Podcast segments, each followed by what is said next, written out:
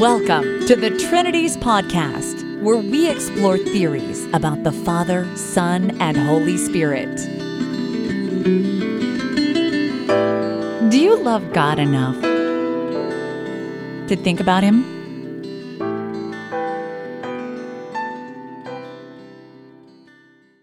Episode 197 Noah Worcester on Atonement, Part 2. Chapter 14 The different senses in which one person is said to die or suffer for another. The scriptures exhibit various senses in which one person may die or suffer for another, as will appear from the following passages and remarks. Because I said, Lest I die for her, Genesis 26 9. This was Isaac's answer to Abimelech, who questioned him why he called his wife his sister. The meaning obviously is that he did so through fear that someone would kill him to obtain Rebekah if he called her his wife. Abraham had adopted the same policy, as he said, Lest they slay me for my wife's sake, that is, for the sake of obtaining her. Would God I had died for thee, O Absalom, my son, my son. 2 Samuel 1833. Thus David expressed his regret that he had not died instead of his wicked son. Nor consider that it is expedient for us that one man should die for the people, and that the whole nation perish not. John 11:50. These are the words of Caiaphas respecting our Savior. In the next verse, he prophesied that Jesus should die for that nation. It is not supposed that Caiaphas had any idea that Christ would die for that nation in either of the senses supposed by different sects of Christians. He probably encouraged the putting of Christ to death, thinking or pretending to think that if he were allowed to go on making disciples, an insurrection would occur and bring on the Jews the vengeance of the Roman government. In 2 Chronicles 25 3 and 4, we are told that when Amaziah became king, he slew his servants who had killed his father, but he slew not their children, but did as it is written in the law of Moses The fathers shall not die for the children, neither shall the children die for the fathers, but every man shall die for his own sin. The law referred to is Deuteronomy 24:16.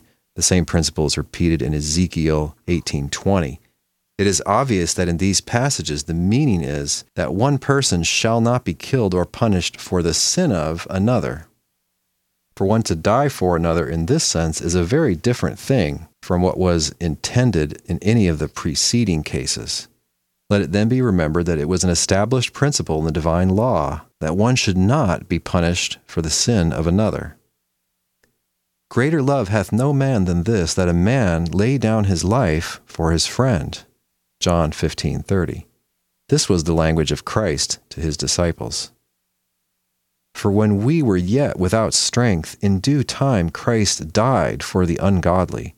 Scarcely for a righteous man will one die, yet peradventure for a good man some would even dare to die. But God commendeth his love for us, in that while we were yet sinners, Christ died for us. Romans 5, 6, 7, and 8. On this passage, I may remark first, there is such a thing as one's dying for a good man. That is, probably to save the life of a good man or good person. In this sense, we may suppose that Peter said to our Lord, I will lay down my life for thy sake. Though he failed in the hour of trial, yet in what he said, he doubtless meant to express the strength of his affection for Christ. In the same sense, Paul says of Priscilla and Aquila, who for my life laid down their own necks. Romans 16:4. Second, in the passage under consideration, it is not intimated that the sufferings of Christ were any greater or of a different nature than if he had suffered the death of the cross for good men.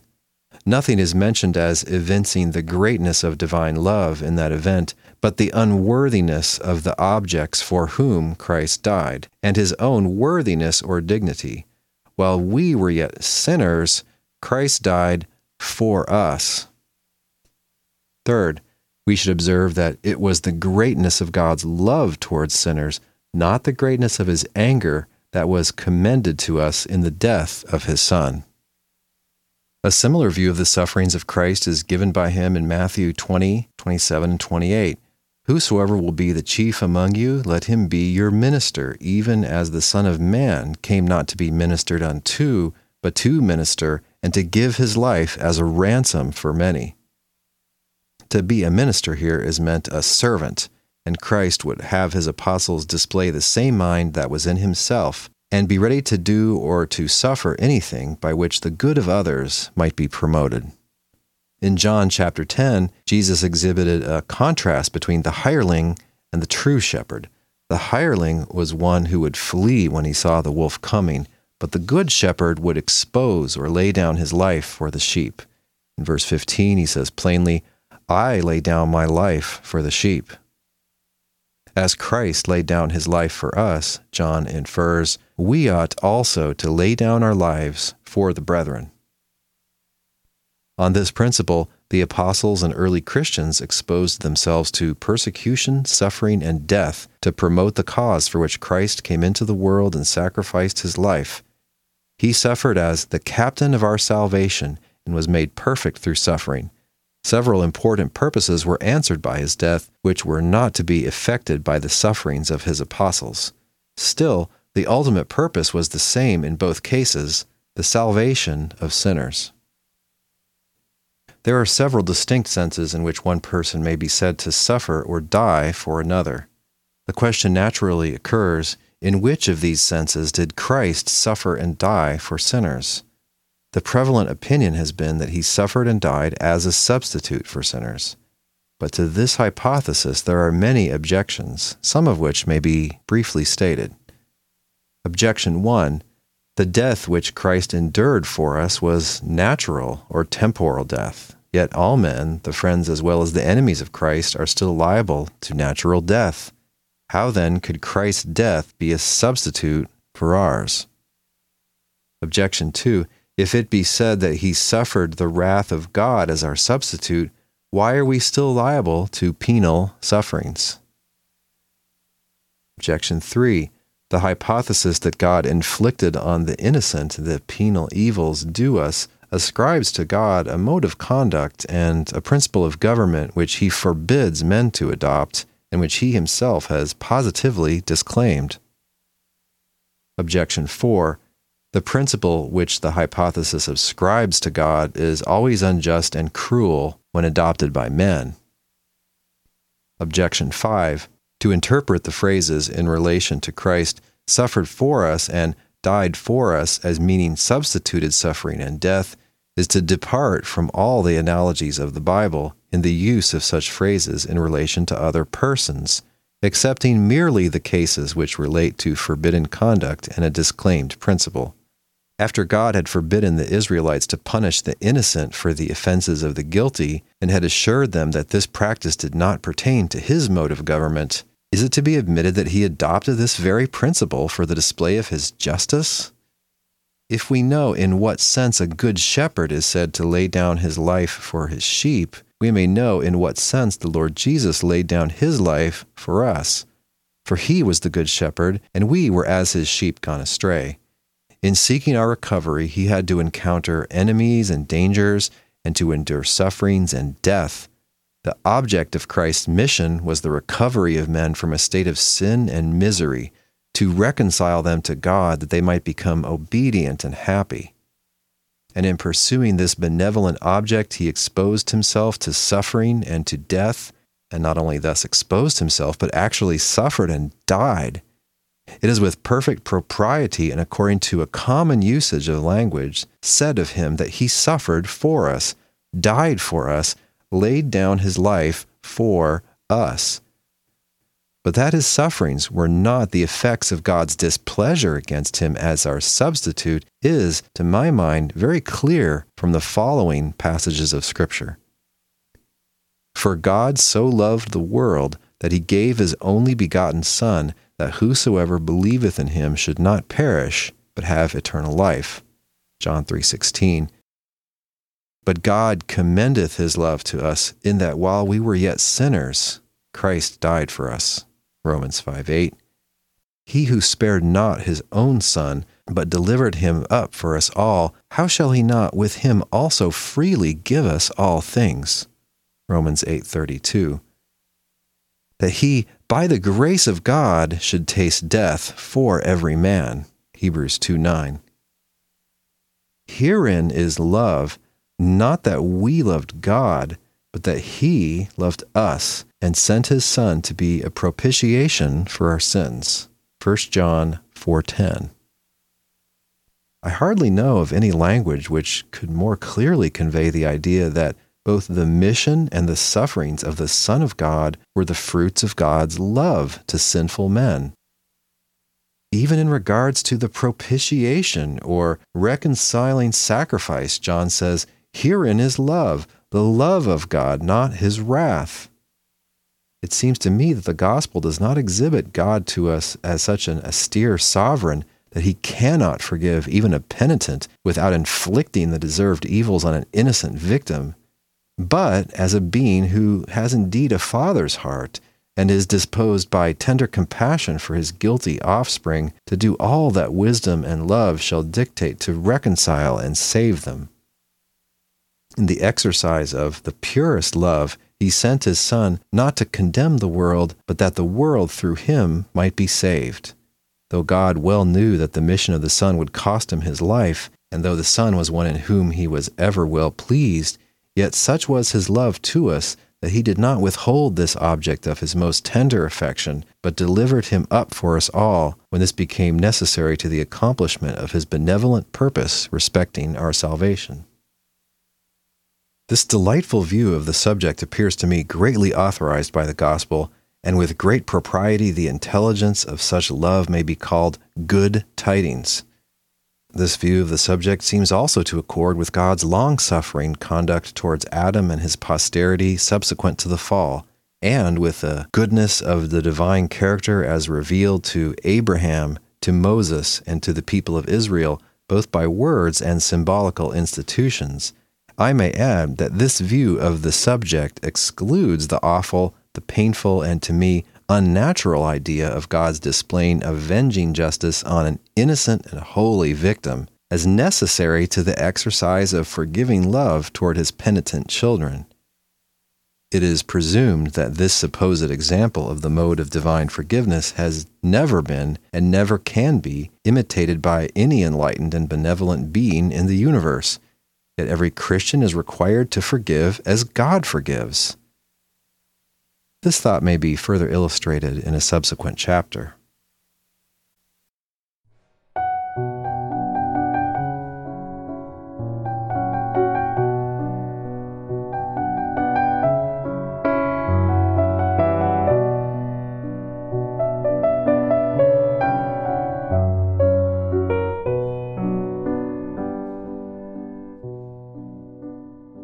Chapter 15 in what sense did the Messiah bear the sins of many?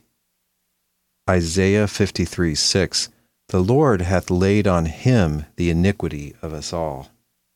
To one accustomed to regard the atonement by Jesus Christ as a display of God's anger, this text will naturally be deemed a strong proof of the correctness of that doctrine. But it should be recollected that the inspired writers were in the habit of regarding God's hand in all afflictions by whatever secondary causes or agents they might have been produced. Satan and wicked men were agents in stripping Job of his property, his servants, and his children. Yet Job piously eyed the hand of God in these events, and therefore said, The Lord gave, and the Lord hath taken away. The idea of substituted suffering is essential to the prevalent theory respecting the atonement, and also essential to the hypothesis that the anger or avenging justice of God was displayed in the sufferings of Christ. But of all the instances where the scripture talks of one bearing the iniquities of another, I think there is not one in which can be discovered the least appearance of substituted suffering. And this circumstance is, in my mind, strong proof that the nature of Christ's sufferings have been greatly misunderstood and that the prevalent hypothesis respecting them is incorrect and unwarranted by the Bible. It is said of Christ, He hath borne our griefs and carried our sorrows. Himself took our infirmities and bare our sicknesses. It could only be in a metaphorical sense that He bore our griefs, our sicknesses, or our sins. Matthew, after recording the many miracles which Jesus performed on a certain occasion, tells us that these things were done that it might be fulfilled which was spoken by Isaiah the prophet, that he took our infirmities and bore our sicknesses. If then Christ might bear our sicknesses by exercising a benevolent sympathy and his power of healing, why not bear our sins by benevolent labors and sufferings to redeem us from all iniquity? I see no more evidence that in bearing our sins he bore our punishment than that in bearing our sicknesses he suffered all the pains and distresses of which he relieved others. Not only did Christ bear our infirmities, but Christians are required to bear the infirmities and burdens of each other. We then, who are strong, ought to bear the infirmities of the weak. Romans 15:1. Bear ye one another's burdens, and so fulfill the law of Christ. Galatians 6:2. It surely is not by having the infirmities and burdens of others transferred to me that I am to comply with these exhortations. I am not to become their substitute but I am to exercise toward them a Christ like sympathy and do what I can for their relief and comfort. For consider him that endured or bore such contradiction of sinners against himself, lest ye be wearied and faint in your minds. Hebrews 12:3. How did Christ bear or endure the contradiction of sinners against himself? In other words, how did he bear the oppression, mockings, revilings, and insults of his persecutors before and at the time of his crucifixion? Was it by suffering the punishment due to his persecutors? Or did he bear all of this by the display of a meek and forgiving temper towards his enemies, and by prayers, labors, and sufferings for their benefit? If the latter was the way in which he bore the contradiction, insults, and cruelties of his persecutors, why not thus bear the sins of many? Hebrews 13:13 13 says, "Let us go forth therefore unto him without the camp, bearing his reproach." How are Christians to bear the reproach of their Lord? Is it by having his reproach transferred to them so that he may be relieved from it? Can we bear his reproach in no other way than by suffering as he did the death of a malefactor? If we may truly bear his reproach by being so affected with it as to be willing to do and to suffer whatever may be necessary to advance the cause for which he suffered, then he might bear our sins by being so affected with our condition as sinners as freely to lay down his life for our sakes. 2 Corinthians 4:10 says, always bearing about in the body the dying of the Lord Jesus. This Paul spoke of himself and his fellow sufferers in the cause of Christ. By the dying of the Lord Jesus is unquestionably meant the sufferings of Christ as the captain of our salvation. How then did Paul and his companions always bear about in the body the dying of the Lord Jesus? Was it by having the sufferings of Christ transferred to them so that they were continually enduring the death of the cross? This will hardly be said. By this form of speech, some suppose Paul expressed his constant suffering or exposedness to suffering and his willingness to suffer in the cause for which the Savior died. This may not be all that the words were meant to imply. They might mean that the apostles constantly kept in mind the event of their Lord's death the objects for which he died, and the temper he displayed under suffering, and that by a consideration of these things they were animated in their work and excited to patience, fortitude, and perseverance, notwithstanding all the trials and persecutions which they were called to endure. Of Jesus it is said, who bare our sins in his own body on the tree. Of Paul it is said, always bearing about in the body the dying of the Lord Jesus. Here let it be remarked that Christ bore our sins, and Paul bore Christ's sufferings or dying. If then it be the correct mode of interpretation to say that in bearing our sins, Christ bore the punishment due to us, why must we not say that in always bearing about the dying of the Lord Jesus, the sufferings of the cross were transferred from Christ to Paul? Christ suffered for our sake, and Paul suffered for Christ's sake. But in neither case do I perceive anything like substituted penal suffering. If, however, in bearing our sins, Christ bore our punishment, Why is it not just to infer that in bearing the dying of our Lord, Paul bore over again the punishment due us all? As there are many cases in which one is represented as bearing or having borne the sins of others, it is not remarkable that a meaning has been given to the words when applied to Christ, which is essentially different from their meaning in every other case in which they are used in the Bible. Chapter 18 Christ's views of his own sufferings. Had the Messiah understood that his sufferings were to be a substitute for the punishment due to sinners, it is reasonable to suppose that he would have given some intimation of the fact, either in announcing the objects of his mission, in predicting his own sufferings, in his private interview with his apostles before the crucifixion, or in what he said on the day of judgment. What then are the facts in these cases? First, in all that Christ said of the objects of his mission, I have been unable to find a word which has any appearance of intimating that he came to suffer as our substitute. It is true that in one instance he said, The Son of Man is come not to be ministered unto, but to minister and to give his life a ransom for many. But the meaning of this has been explained, and I hope satisfactorily, in chapter 10.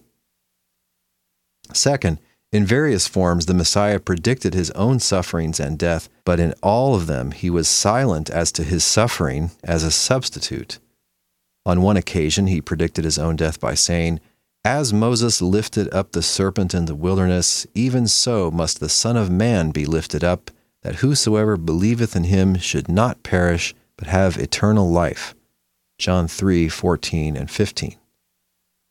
Let it then be considered that the brazen serpent was not lifted up as an expression of God's anger, but of his saving mercy, and that even so the Messiah was to be lifted up as an appointed means for the healing of our moral maladies. In the parable of the vineyard, the Savior foretold in a very intelligible manner that his death would be effected by persecutors.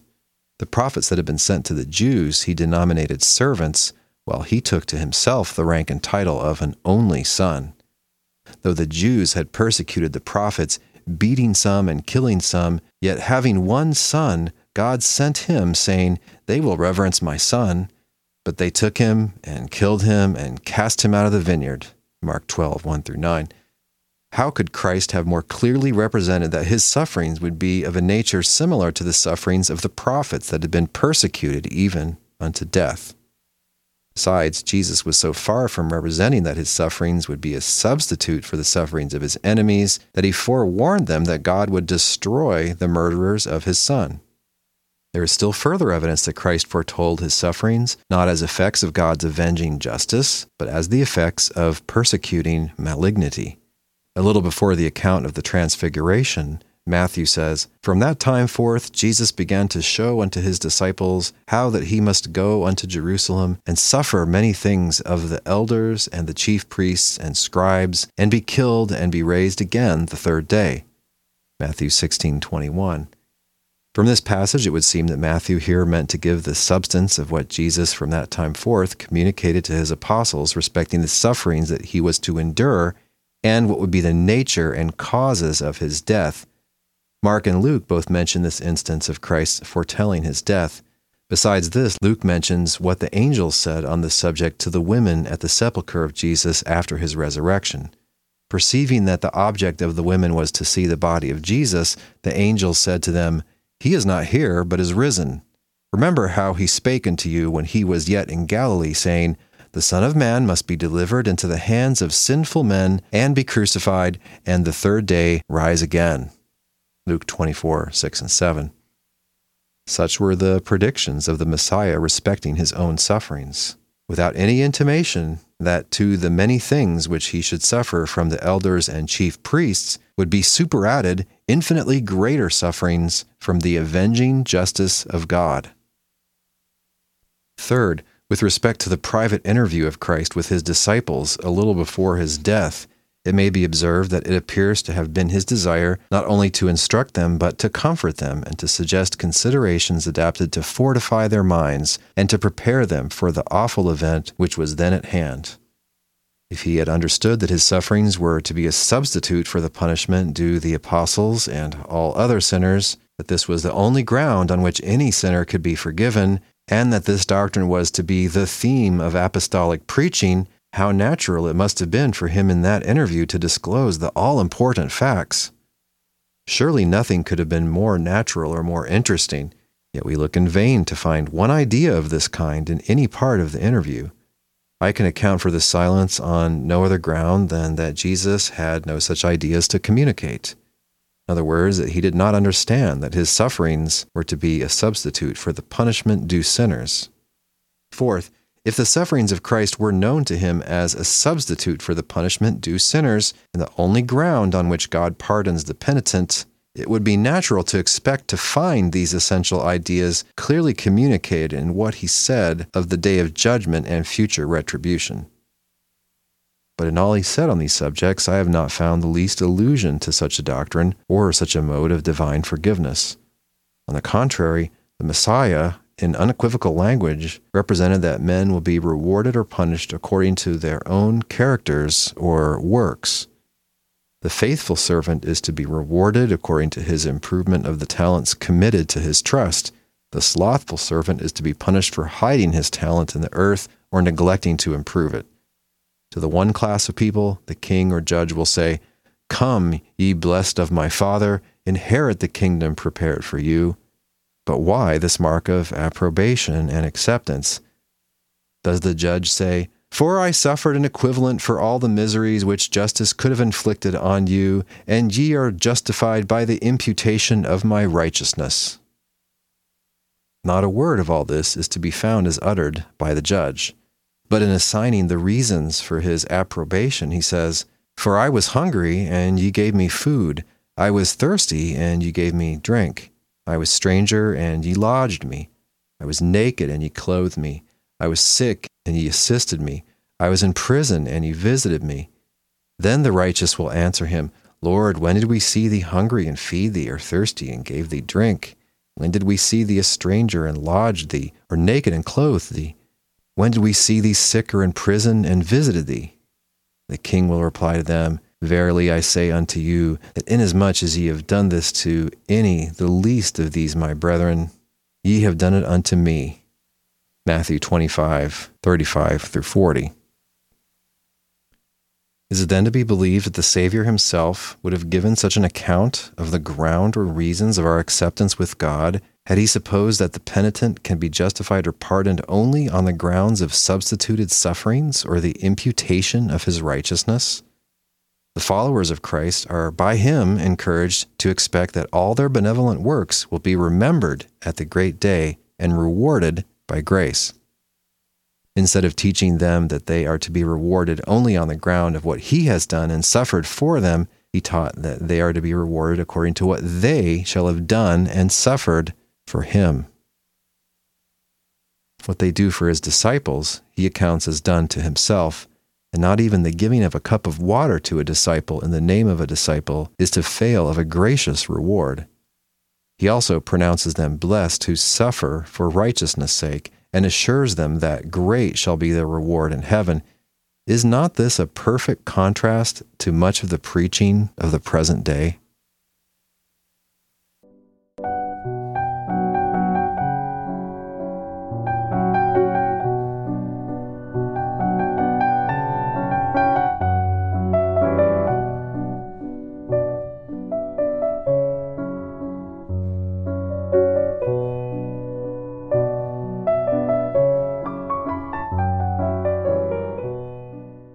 Chapter 19 Apostolic Views of Christ's Sufferings. If the apostles had understood the sufferings of Christ as a substitute for the future punishment of those who obey the gospel, it is reasonable to suppose that this doctrine would have been clearly stated and urged on the day of Pentecost, after they had been so wonderfully filled with the Spirit of God.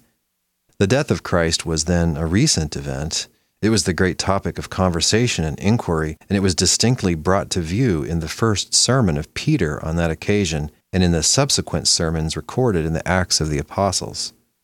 The preachers were very careful to show that Jesus was the Christ, and that his death and resurrection accorded with the ancient predictions respecting the Messiah, and were therefore proofs that Jesus was the person whose coming had been foretold by Moses and other prophets.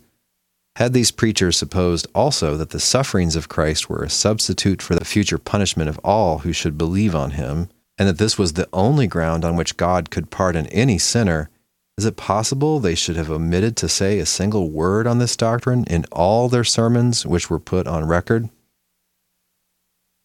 The first sermon of Peter had a powerful effect.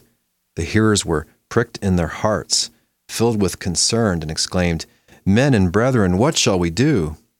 Peter answered, Repent and be baptized, every one of you, in the name of Jesus Christ, for the remission of sins, and you shall receive the gift of the Holy Ghost.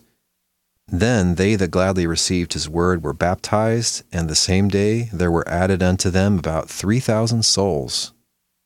We have therefore strong evidence that such views of the atonement as have been prevalent were not entertained by the apostles and were not necessary to the most salutary effects in preaching the gospel. We have in the Acts sketches of a number of Paul's sermons as well as of Peter's, and it appears that Paul was as silent as Peter respecting the doctrine of substituted sufferings. I do not find that either of them or any other inspired teacher ever taught that Christ suffered the penalty due to our sins or an equivalent for that penalty. The manner in which the apostles spoke of the crucifixion is also to be noticed. If the prevalent views of the atonement are correct, the mere sufferings of the cross must have been as nothing, or no more than a drop to the ocean, compared with the infinity of sufferings which Christ endured as our substitute. Yet the supposed superadded sufferings occasioned by the justice and anger of God are not, I think, so much as alluded to by the apostles. In two instances, they have indeed mentioned that he bore our sins or the sins of many, but I think it has been shown that this phraseology does not imply punishment or divine anger. Besides, it was in his own body on the tree that he is said to have borne our sins this implies no more than sufferings by crucifixion. Paul tells us of his preaching Christ crucified and of his determination not to know anything among the Corinthians except Jesus Christ and Him crucified. Had he known that Christ endured for us a species of sufferings infinitely more intense and horrible than those of the crucifixion, would he have omitted to mention them? In speaking of Christ to the Philippians, he tells us that being found in fashion as a man, he humbled himself and became obedient unto death, even the death of a cross. Why did he say, even the death of a cross, if this were but the shadow of the evils he endured? Why did he not say, in the bold, emphatic language of modern writers, that Christ suffered for us the wrath of God, equivalent to all the horrors and miseries of hell, as great as the endless sufferings of all mankind? If such were the facts, and such the ground and the only ground on which the penitent can be pardoned, the conduct of the apostles in uniformly omitting to state it is to me perfectly inexplicable. Christ and his apostles must have had some weighty reason to neglect to state, explain, and urge the doctrine of vicarious punishment as the only ground of pardon. And I can think of no reason which appears to me so probable as this that they had no belief in such a doctrine. Chapter 21 The Doctrine and Duty of Forgiveness. Forgiving iniquity, transgression, and sin is an important trait of Jehovah's character as he revealed it to Moses when he caused his glory to pass before this favored prophet. But the duty of men in respect of forgiving one another was much less clearly taught by Moses than it was by the Messiah. In the New Testament, the forgiving love of God is made an example for our imitation and our compliance with this duty is made a condition of our obtaining forgiveness. Thus, our Savior taught his disciples to pray, Our Father, forgive us our trespasses as we forgive those who trespass against us. At the close of the form of prayer, Christ enforced the duty of forgiveness by the most solemn considerations. For if ye forgive men their trespasses, your heavenly Father will forgive your trespasses. But if ye forgive not men their trespasses, neither will your Father forgive your trespasses. Not only are we required to pray that God would forgive us as we forgive others, but we are required to forgive as God forgives and as Christ forgives. Be kind to one another, tender hearted, forgiving one another, as God, for Christ's sake, hath forgiven you, or as God through Christ or in Christ hath forgiven you. Ephesians 4:32. If any man have a quarrel against any, even as Christ hath forgiven you, so also do ye. Colossians 3:13. We are required to forgive as God forgives. If then it be a truth that God never grants absolute pardons, never forgives but on the ground of vicarious suffering, is it not a clear case that we are required to forgive only on such ground? If it be the glory of God to forgive only on this principle, must not it be our glory to imitate this example? But what good man ever did or ever can imitate this supposed example of God? Savages, other wicked men, have avenged wrongs on the innocent and then made peace with the guilty.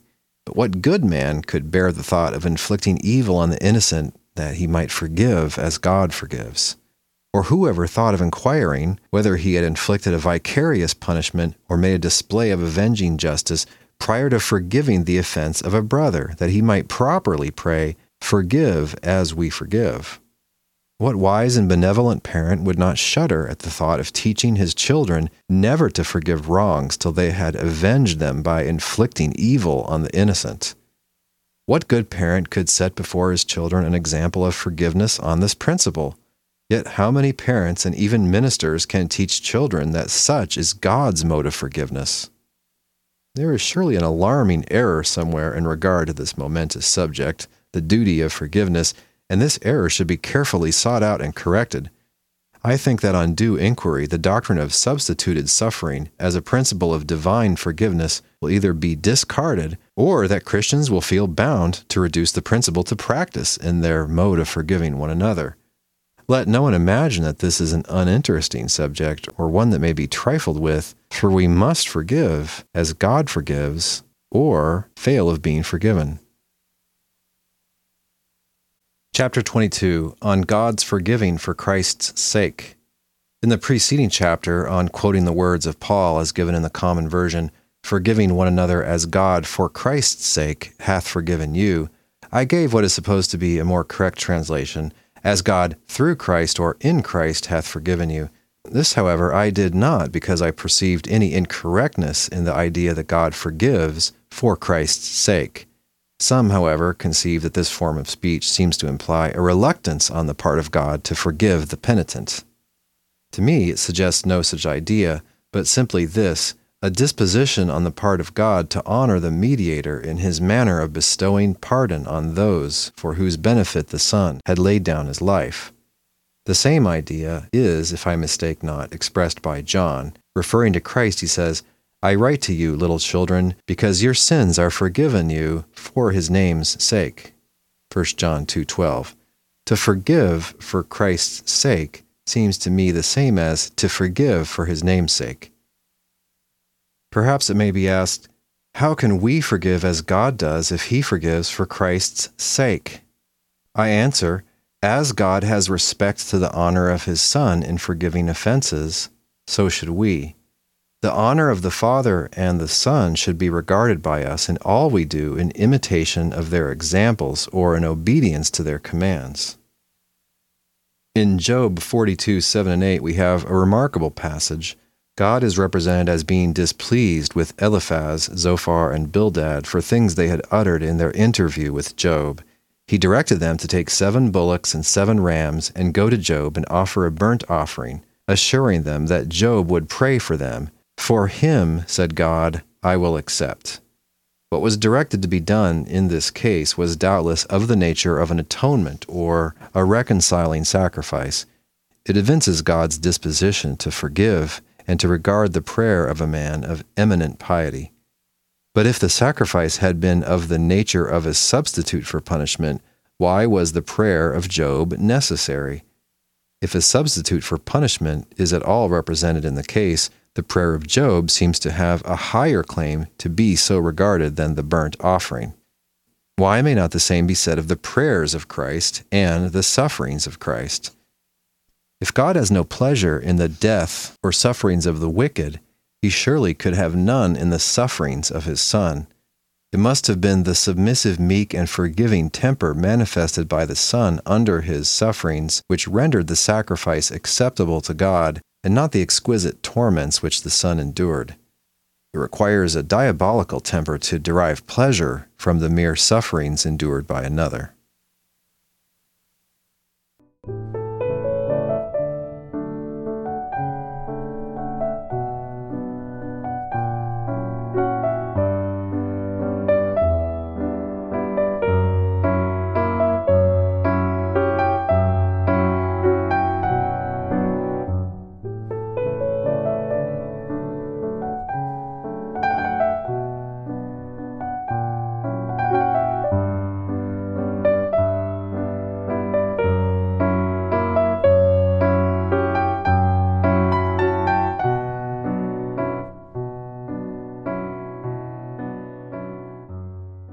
Chapter 25 Probable Causes of Error Relating to the Atonement.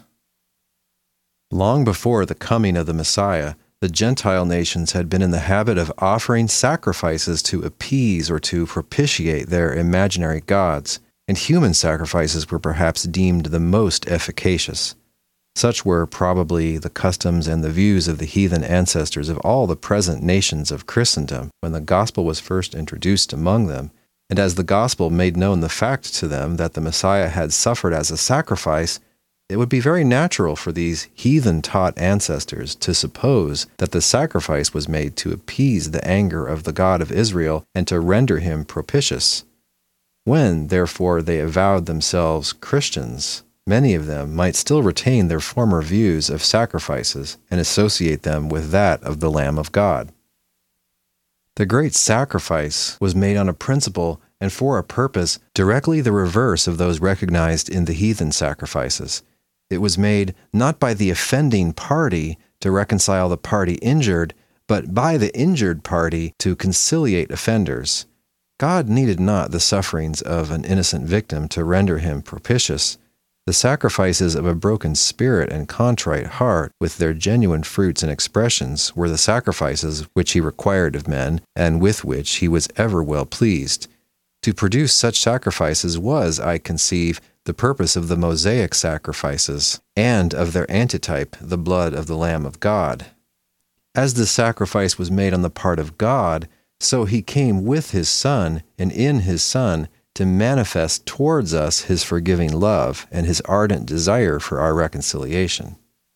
As it will not be without pain to myself that the following queries will be proposed, I hope they will be received and considered with candor. With this hope, I proceed to ask Has it not been a common thing with Christians to impute to Jehovah a character too nearly resembling that of a pagan deity whose anger could not be appeased but by sufferings and blood? Has not the gospel atonement been too commonly regarded as a sacrifice made for similar purpose to that for which the pagans offered human sacrifices?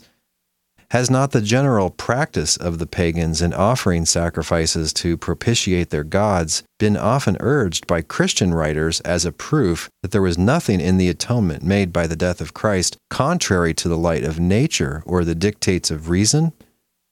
Has not this too been done without adverting to the fact that the gospel sacrifice was made on a principle the reverse of that on which the pagan sacrifices were offered? There surely is not only a conceivable but a very important difference in the two cases, a difference which should not be lost sight of by Christians. For when they lose sight of this distinction as to represent that the gospel sacrifice and the heathen sacrifices were offered on the same general principle, it seems to me difficult, if not impossible, that any clear views of the love of God in not sparing his own Son should be entertained. I willingly concede that the word atonement would be applicable to this sacrifice, whether the purpose were to reconcile God to us or us to God but the two purposes are very different. The former was the purpose of heathen sacrifices, the latter, the purpose of that made by the Son of God. Let us listen to the language of the Apostle. For if, when we were enemies, we were reconciled to God by the death of his Son, much more, being reconciled, shall we be saved by his life. Romans 5:10. All things are of God, who hath reconciled us to himself by Jesus Christ. God was in Christ, reconciling the world to himself. 2 Corinthians 5 18 and 19.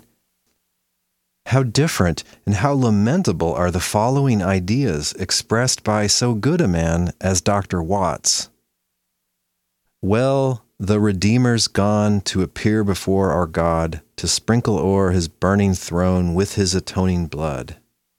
No fiery vengeance now, no burning wrath comes down. If justice calls for sinners' blood, the Savior shows his own, and quenched the Father's flaming sword in his own vital blood. The Father lays his vengeance by and smiles upon his Son. Come, let us lift our joyful eyes up to the courts above and smile to see our Father there upon a throne of love.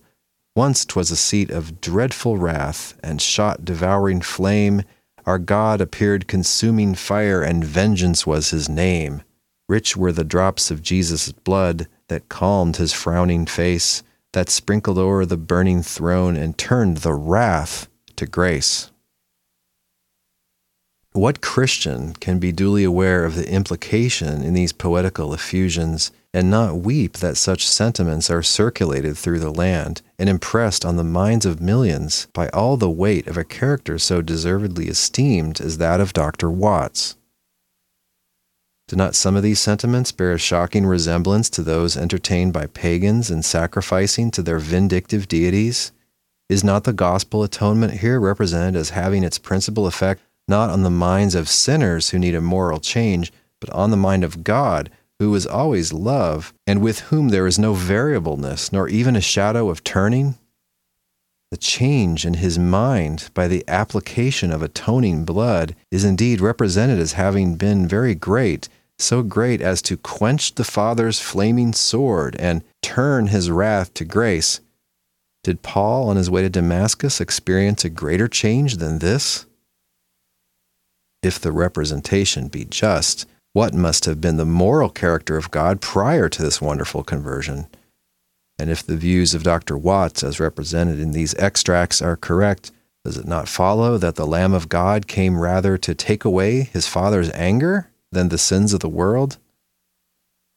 I can hardly forbear shuddering while I write such questions and I should certainly erase them were it not deeply impressed on my mind that the popular views are in a high degree reproachful to God and injurious to men, and that the time has come when the subject should be more thoroughly examined that it may be better understood. In reply, it may probably be said that the clergy of New England have already generally discarded such views of the atonement as are contained in the extracts from Dr. Watts I hope it is even so, but a great portion of the people of our country may be expected to cherish those ideas as long as they shall be retained in popular hymn books for public worship and private devotion. If the clergy have become convinced that such views are erroneous and reproachful to God, ought they not exert their influence to have them excluded from the hymn books which have their patronage? It surely cannot be a matter of indifference what views of God we entertain nor what views we occasion to be entertained in the minds of others. Conclusion It seems to be desirable that we should have some satisfactory ideas respecting the way in which the atoning sacrifice has its saving influence. Yet some of the most eminent advocates for vicarious punishment or substituted sufferings have freely acknowledged that they did not understand how the atonement has its influence on salvation or how it is connected with forgiveness. On the theory proposed in the preceding pages, I have endeavored to show not only that the sacrifice is connected with forgiveness, but what is the connecting link and how the connection is formed. What I have written on that point may not prove satisfactory to others, but no part of the inquiry has resulted in more satisfaction to my own mind. When a conscientious writer is about to publish such views of an important doctrine as are very different from those which have been generally entertained, he cannot be indifferent in regard to their moral tendency. He will seriously consider what influence they must naturally have should they be cordially adopted. This inquiry I have endeavored to make in regard to the views I have given of the atoning sacrifice. nor have I been unmindful of the fact that this may probably be my last publication, and that very possibly I may be summoned to my final account before the contents of these pages shall appear in print. On the most solemn and impartial inquiry, I can say with truth that I have both found consolation and encouragement from the belief that no danger can possibly result to any soul from a cordial and practical adoption of the views I have given of the great sacrifice. God may have had purposes to answer by that event which I have not discovered, if it be so, I think the undiscovered purposes cannot be so different from those which have been stated as to change the character of the sacrifice. As to danger, it is my firm belief that there can be no more danger in embracing the views which have been urged than in obedience to the following precepts Love your enemies, that ye may be the children of your Father who is in heaven. Be not overcome of evil, but overcome evil by good. For in my view, these precepts perfectly accord with the spirit of every moral truth which was expressed in the sacrifice. The more, therefore, we imbibe this spirit, the more we shall bear the moral image both of the Father and the Son.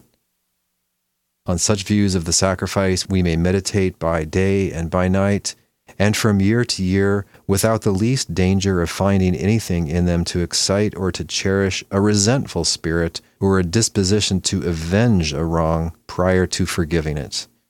On the contrary, the more we reflect on the forgiving love displayed on that occasion, the more likely we shall be to feel the importance of possessing the Spirit of Christ. If we possess this forgiving love, we are assured that God will forgive us. Hence, we shall have nothing to fear from his avenging justice, but much to hope from the ocean of his mercy. He who spared not his Son, but delivered him up for us all, how shall he not with him freely give us all things? And who or what can ever separate us from love like this, if in obedience to its dictates we become reconciled unto God?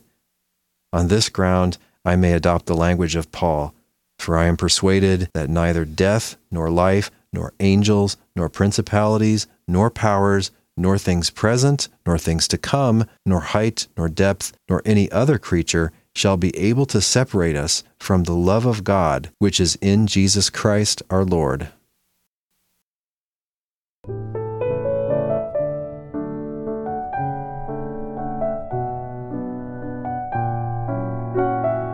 This week's sneaking music has been the track Pierre by Hicham Chahidi. As always, there's a link on the blog post for this episode where you can listen to and download that entire track. And if you'd like to read this whole book by Noah Worcester called The Atoning Sacrifice A Display of Love, Not of Wrath, you can buy a paperback copy of it. It's at lulu.com. You can search for it there or there's a direct link to it on the blog post for this episode.